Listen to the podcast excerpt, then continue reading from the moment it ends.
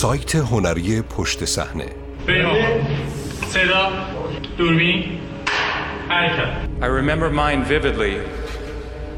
I had this experience. I was 19 years old sitting in a movie theater. The movie had ended, and out there in the darkness, I had a sensation in my heart that made me think that I'm supposed to be an actor. That this is what God crafted me for. That this is what He wanted of me.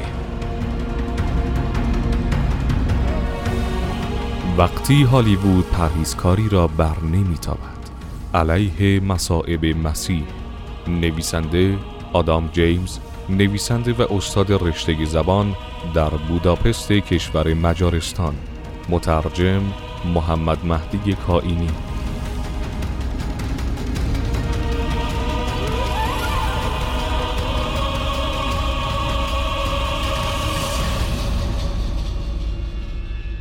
در آستانه هزاره جدید بازیگر امریکایی جیم کویزل یکی از پرطرفدارترین بازیگران بود. بعد از بازی در خط باریک سرخ، فرکانس، کنت مونت کریستو و فیلم های دیگر به نظر می رسید کویزل آماده باشد مسیر شغلی طولانی و موفقی را در هالیوود طی کند. با این حال پس از بازی در نقش حضرت مسیح در فیلم درام انجیلی مل گیبسون یعنی مصائب مسیح که برای حرفش تعیین کننده بود تقریبا دیگر شغلی در پرده بزرگ سینما برای کویزل وجود نداشت. پس چه اتفاقی افتاد؟ کویزل مدعی است که هالیوود او را ترد کرده است.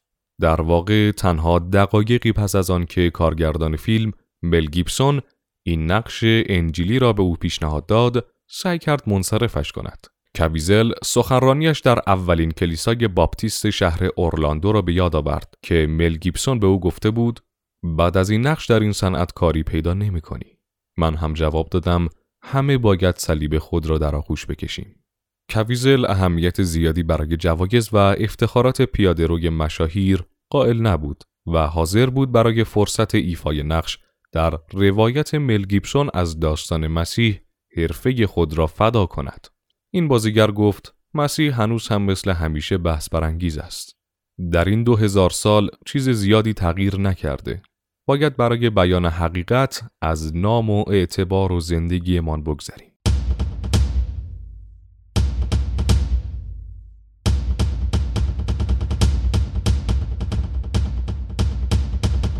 خراب کردن پلهای رابطه اش با مل گیبسون کارگردان مسائب مسیح خودش هم از زمان ساخت این فیلم بحث برانگیز به اندازه کافی با مشکل روبرو شده است و بعضی از بخشای هالیوود به این مسیحی معتقد برچسب یهود ستیزی زدند. با انتشار نواری از صدای مل گیبسون که در آن با خشونت داد می‌زند و به مادر کوچکترین فرزندش فوش می‌دهد اعتبار وی بیش از پیش خدچه دار شد و بعد از آن کویزل هم در مقام دفاع از وی بر نیامد.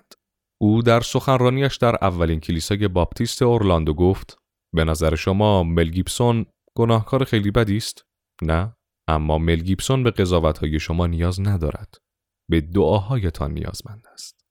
علی رغم رویکرد منفی رسانه ها با سر و صدایی که فیلم آخرالزمان در سال 2006 به پا کرد و دو جایزه اسکاری که فیلم تپه هکسا در سال 2016 برد گیبسون هنوز در صنعت سینما فعال است اما نمی‌توان چنین حرفی در مورد کویزل زد.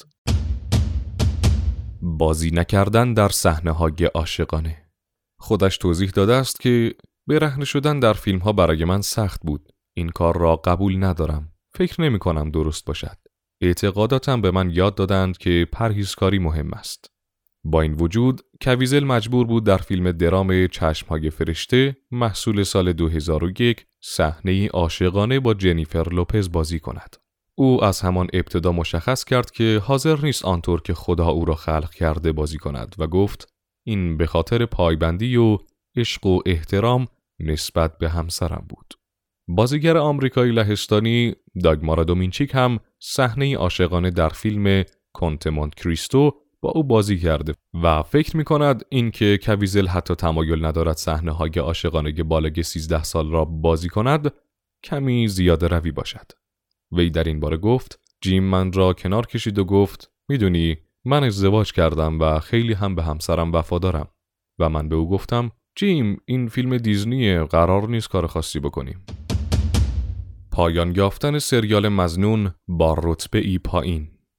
قابل توجه ترین نقش کویزل بعد از مصائب مسیح نقش جان ریس در سریال جنایی علمی تخیلی مزنون بود.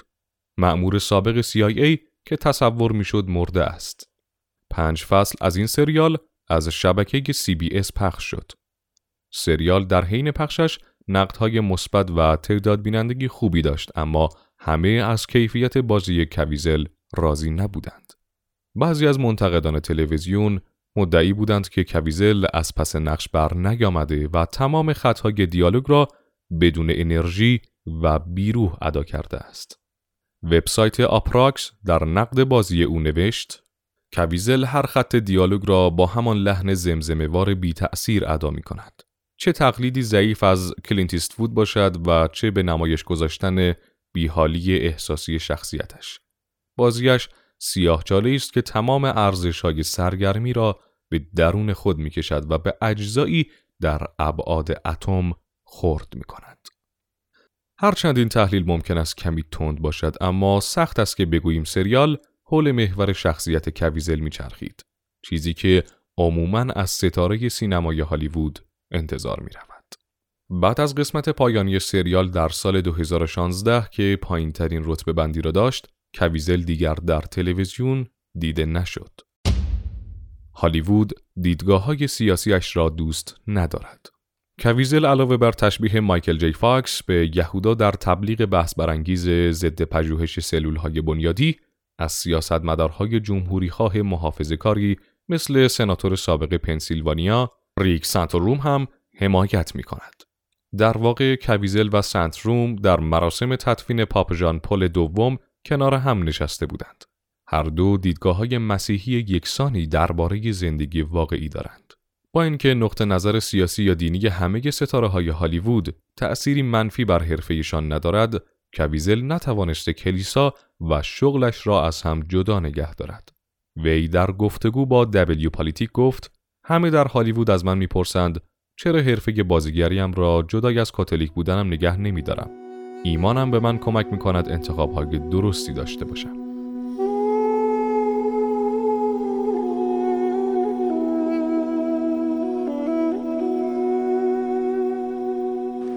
After shooting Monte Cristo, I inexplicably get a call from Mel Gibson. My agent didn't call, my manager didn't call.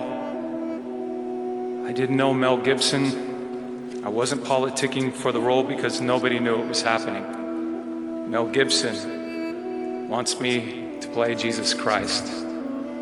He wants the guy with the initials of JC, who just happens to be 33 years of age, to play Jesus Christ. Is that a coincidence?